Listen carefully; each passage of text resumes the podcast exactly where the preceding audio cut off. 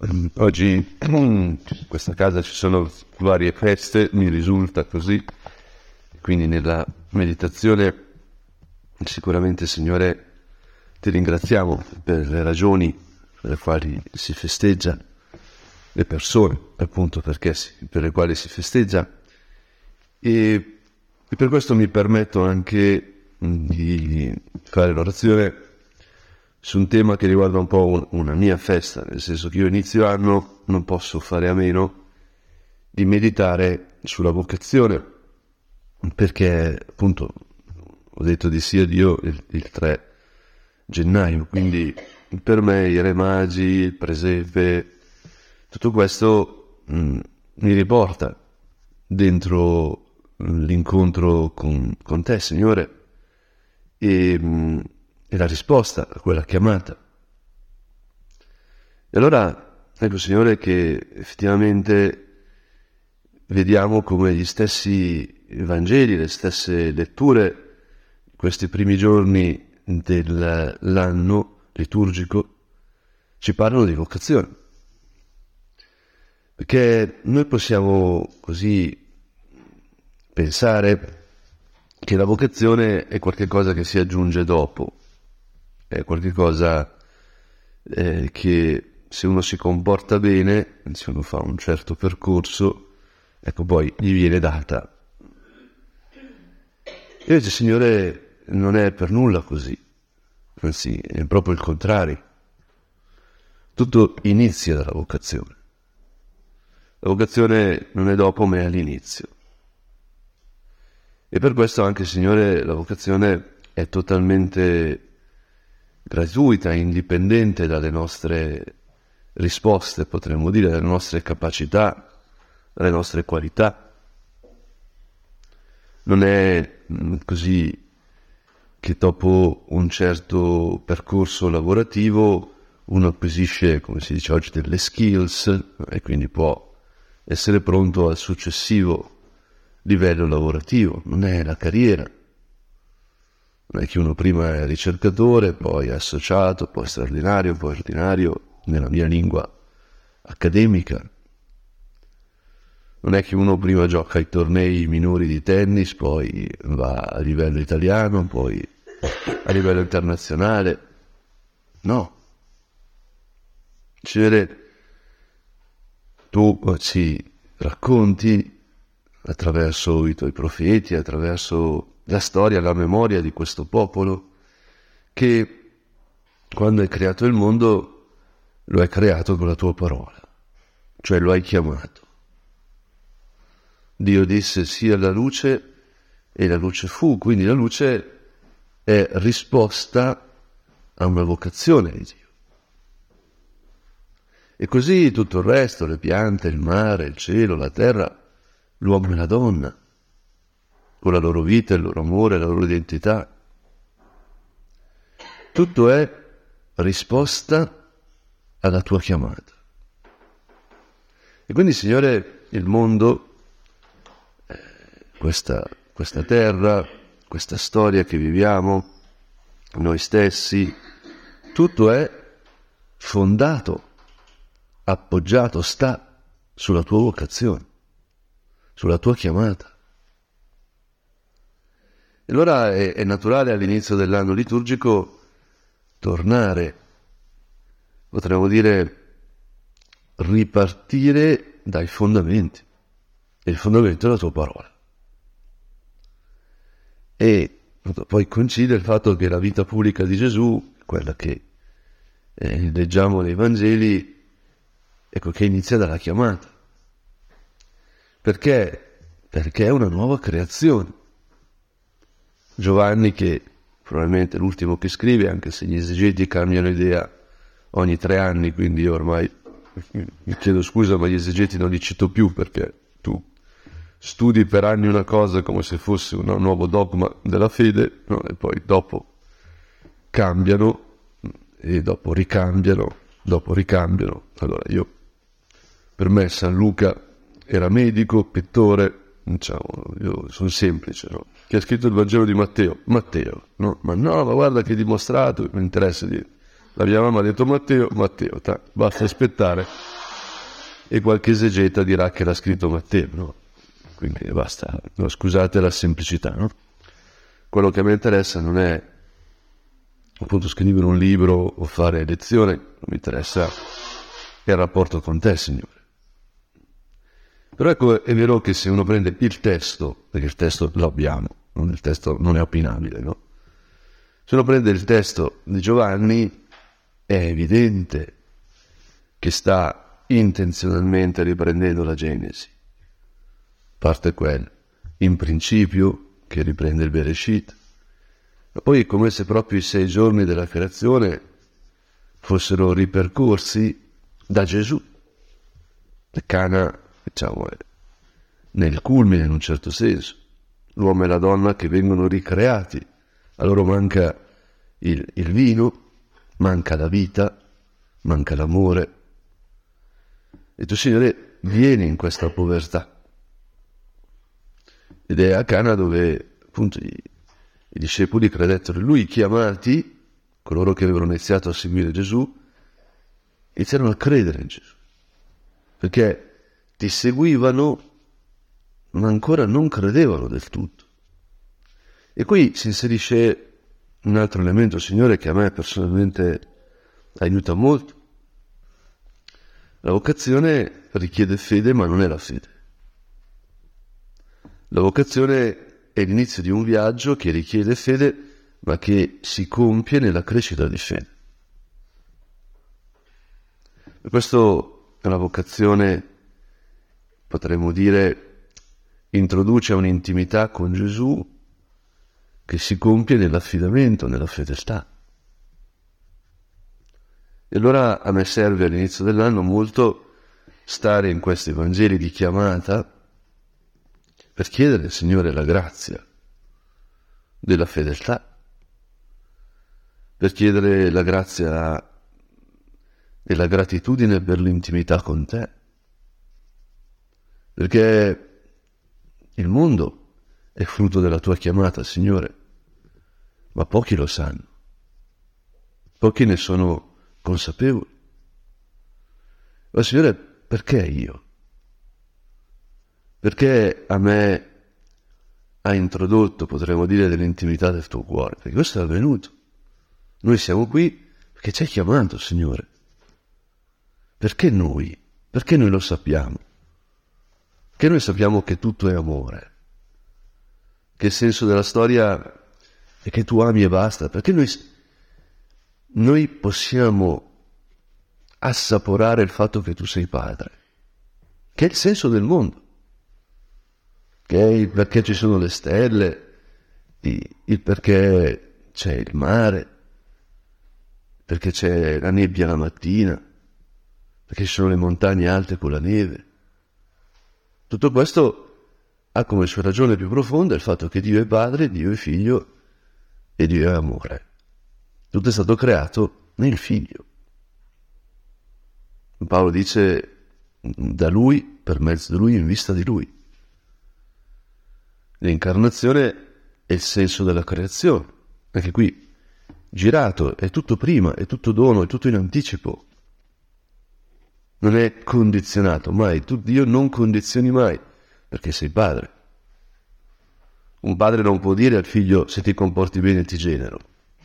Lo genera. Il figlio ti viene fuori con me. Una volta, una cosa molto intima, ma ho detto a mio papà, papà guarda io ti ringrazio perché veramente mi hai cresciuto bene, mi hai dato tanto, mi rendo conto di come sono fortunato in quello che ho ricevuto da voi, da, da te mamma. No?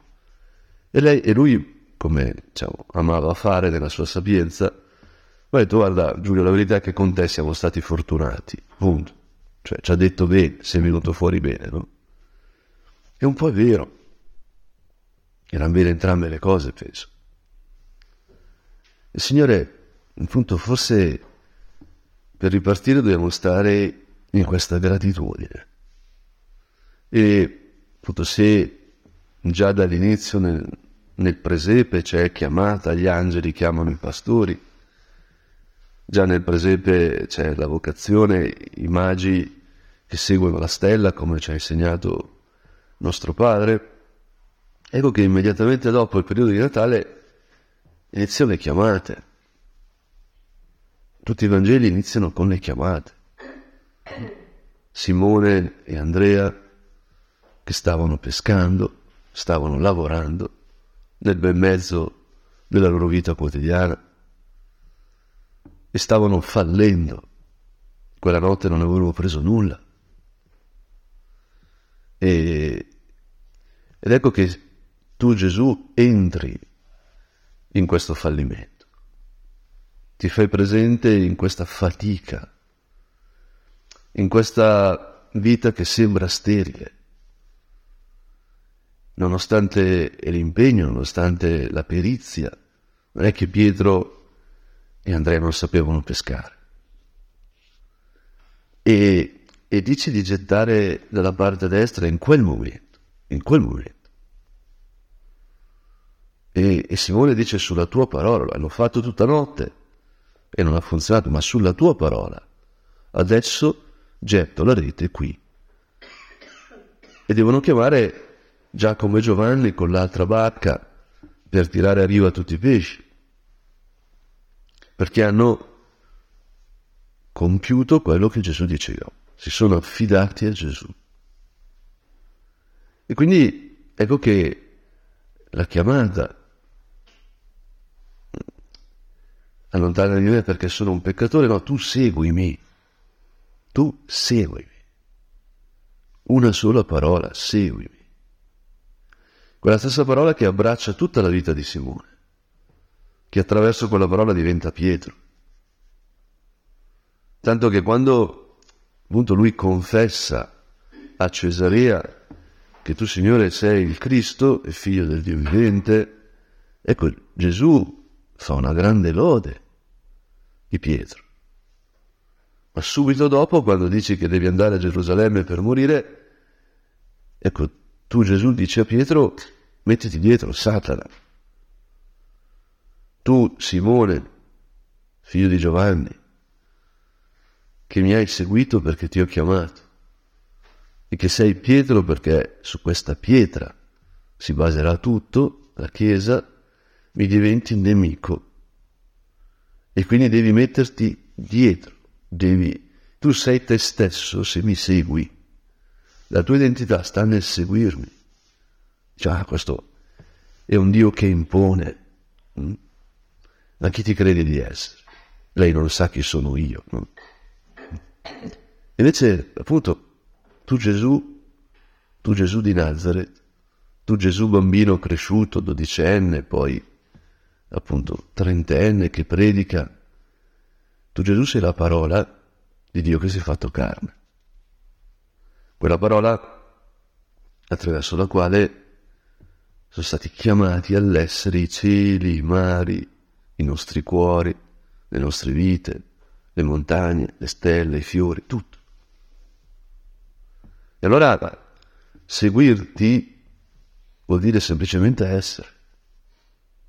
La vocazione non è un'aggiunta, un di più, non è una parola esterna che si sovrappone alla nostra identità, ma è legge interna è, è la vita. E forse proprio qui si gioca anche la partita della fedeltà. Io ho seguito Cristo, Cristo mi ha chiamato. Non ci sono appunto leggi esterne da compiere. A me sempre commuove pensare al piano di vita non come cose da fare, perché norme può essere anche interpretato così, però le norme del codice civile o del codice penale, peggio ancora. Ma il piano di vita sono quei momenti in cui io mi pongo di fronte alla sorgente per essere me stesso.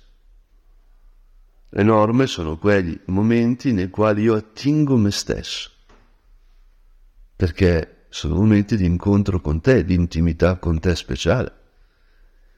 e io sono definito dalla relazione con te. Io non sono me senza di te. Quel seguimi è una chiamata a essere me stesso, perché chi mi chiama è la parola di Dio, che si è fatta carne, è venuto a, potremmo dire, soffrire con me, avere fame con me, faticare con me, proprio per chiamarmi. Il senso di, dell'incarnazione è la chiamata. E noi siamo stati chiamati per poter chiamare tutti a Cristo, alla vita, alla verità, all'esistenza. Perché noi abbiamo bisogno di essere redenti. L'essere umano ha un desiderio infinito, perché è stato creato da questo Dio a immagine e somiglianza sua, e quindi è per l'infinito. Ma nello stesso tempo, Signore, per il peccato originale c'è la morte. La relazione con te che sei sorgente, Signore, si è interrotta. Non si è fermata del tutto, ma è ferita. E la morte non è uno scherzo. Ero quest'estate alla Gazzada, vicino a Varese, una bella villa, per eh, diciamo, la, una conferenza dell'Associazione Teologica Italiana. Mi è successa una cosa veramente un po' da contrappasso, cioè io che studio così tanto come delle presenti le relazioni, che sono iperrelazionale, no? sempre le relazioni di su, di giù, eccetera, eccetera. No? Mi prendono in giro con le relazioni, eccetera, no? e, e mi trovo una teologa che critica il mio intervento perché sostanzialmente avevo detto che le relazioni umane sono diverse dalle relazioni divine, perché le relazioni divine sono eterne, invece quelle umane sono sottoposte al tempo, al limite. Perché appunto, mio, io penso teologicamente partendo dalle coppie, cioè la famiglia umana, l'amore di un uomo e di una donna per me sono il paradigma fondamentale del pensiero e anche la verifica. Quando dico una cosa dico però vediamo un attimo, le famiglie col bimbo che non dorme di notte, eh? che impazziscono perché lei sta sclerando, perché dopo tre mesi che non dormi litighi col marito anche se il marito è un santo, cioè anche se, se San Giuseppe litighi anche con San Giuseppe, se non, cioè è impossibile, no? Questa roba come si pone, no? E appunto questa teologa mi diceva, no ma noi siamo relazione. Giovanni, lo dice a me, scusi. Il problema è che noi moriamo. Mio papà è morto. Il problema è che proprio perché noi siamo relazione, abbiamo bisogno di colui che è il figlio per rimetterci dentro il cuore di Dio Padre. Perché proprio perché siamo relazione, senza la redenzione non siamo noi stessi. E i nostri amori finiscono. Ed è difficile amare quella persona concreta. E che bello siamo relazione, sono d'accordissimo. Il problema è farla. Il problema è la morte, il problema è la solitudine. Il problema è che in quella relazione concreta, concreta, quella reale, non quella ideale, quella, quella concreta, quella persona tocca una ferita nella mia profondità relazionale. E allora mi difendo. E allora c'è un farsi male reciproco. Le relazioni non sono Dio di per sé, sono relazioni create. E la vocazione viene a redimere le nostre relazioni.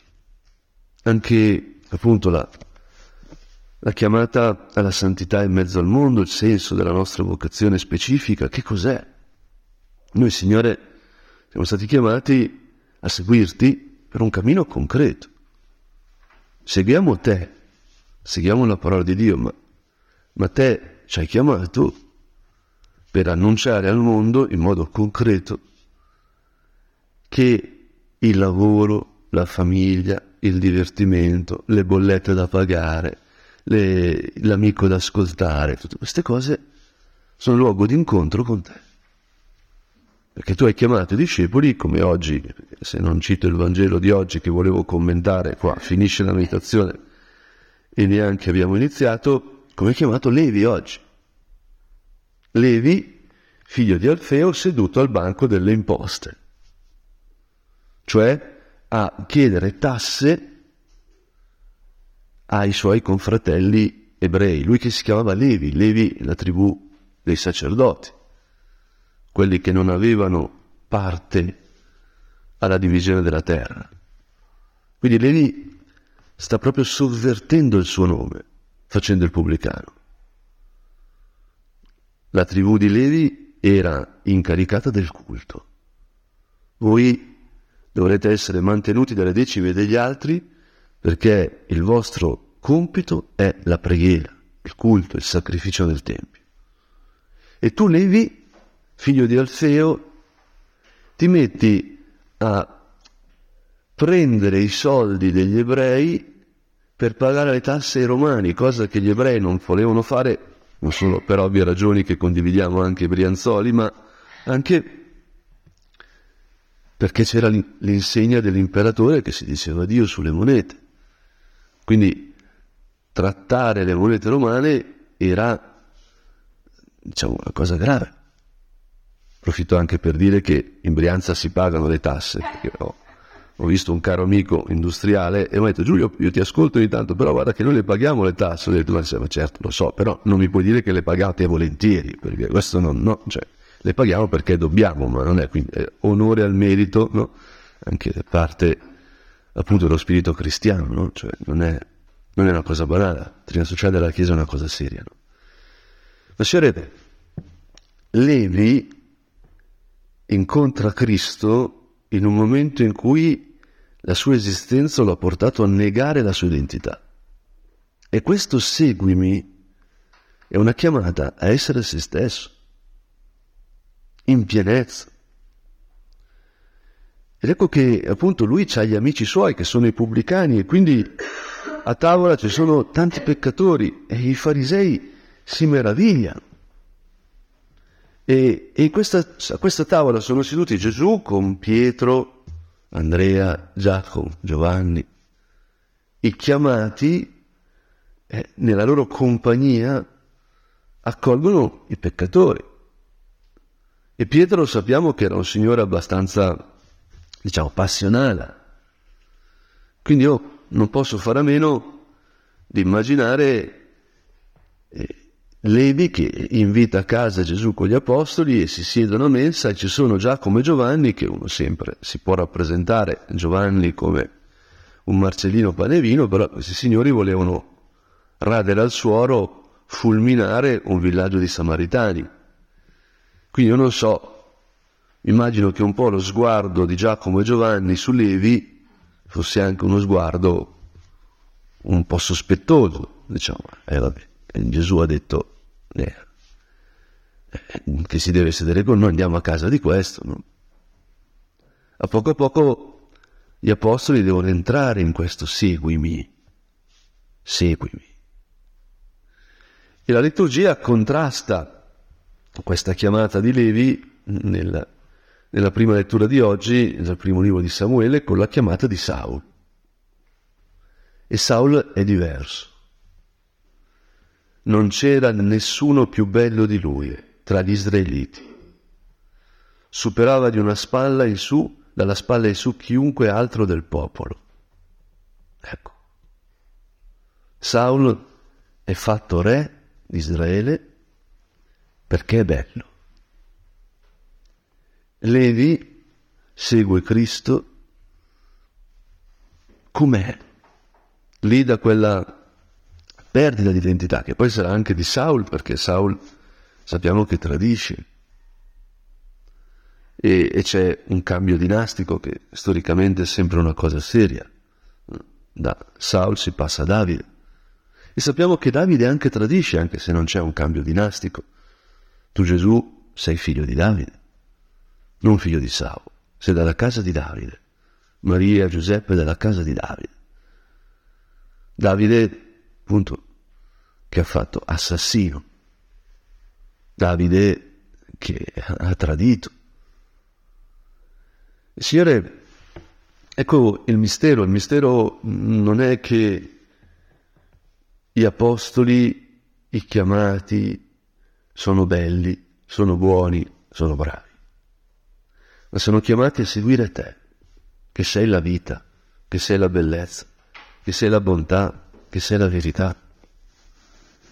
E, e la vita di Pietro sta tra questi due seguimi, perché poi Pietro tradisce, tre volte rinnega Gesù e, e quando nella pesca miracolosa dopo la resurrezione si ripete la scena della chiamata iniziale e, e Gesù, rimasto che ha cercato appunto l'intimità con Pietro, gli dice mi ami tu più di costoro.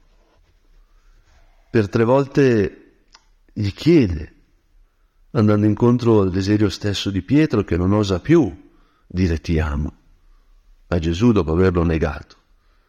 Per tre volte ecco che Gesù rimette Pietro nel suo desiderio di Pietro, nella sua identità.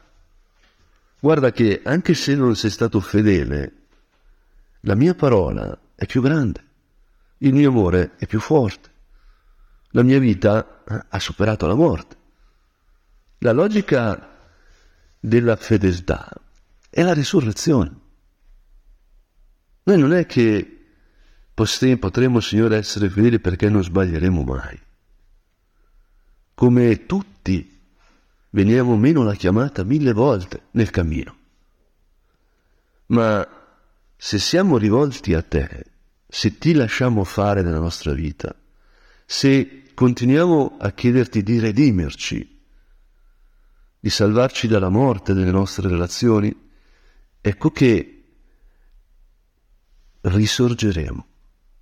La nostra fedeltà risorgerà una, due, mille volte. Essere fedeli vuol dire lasciarsi risuscitare. Il fedele, colui che rimane appunto nella tua parola, Signore, non è colui che non cade, ma colui che si lascia riportare alla vita una, due, tre, mille volte. Don Alvaro diceva i santi non sono coloro che non cadono, ma coloro che si rialzano. E noi potremmo dire coloro che si lasciano rialzare da te, coloro che rimangono in quel seguimi e hanno fede nel fatto che questa parola, segui, quella che ci permetterà di seguirlo, di seguirti Gesù. Possiamo chiedere proprio a Maria Immacolata che appunto è perfetta risposta alla tua chiamata, è sorgente di ogni fedeltà, perché in lei la vocazione si compie in modo perfetto, immacolato appunto, ma che, attenzione, è redenta. Non è che Maria non è salvata, Maria è salvata per prima è salvata più in profondità, potremmo dire, è salvata gratuitamente prima di essere concepita, è già redenta, senza aver fatto nulla. E per questo lei ci dà speranza, è speranza nostra. E per questo le affidiamo la nostra vocazione, la nostra fedeltà, la nostra risposta, chiedendole appunto di, di vegliare, di custodirci, di venirci a prendere, di fare lei quando non riusciamo a fare noi.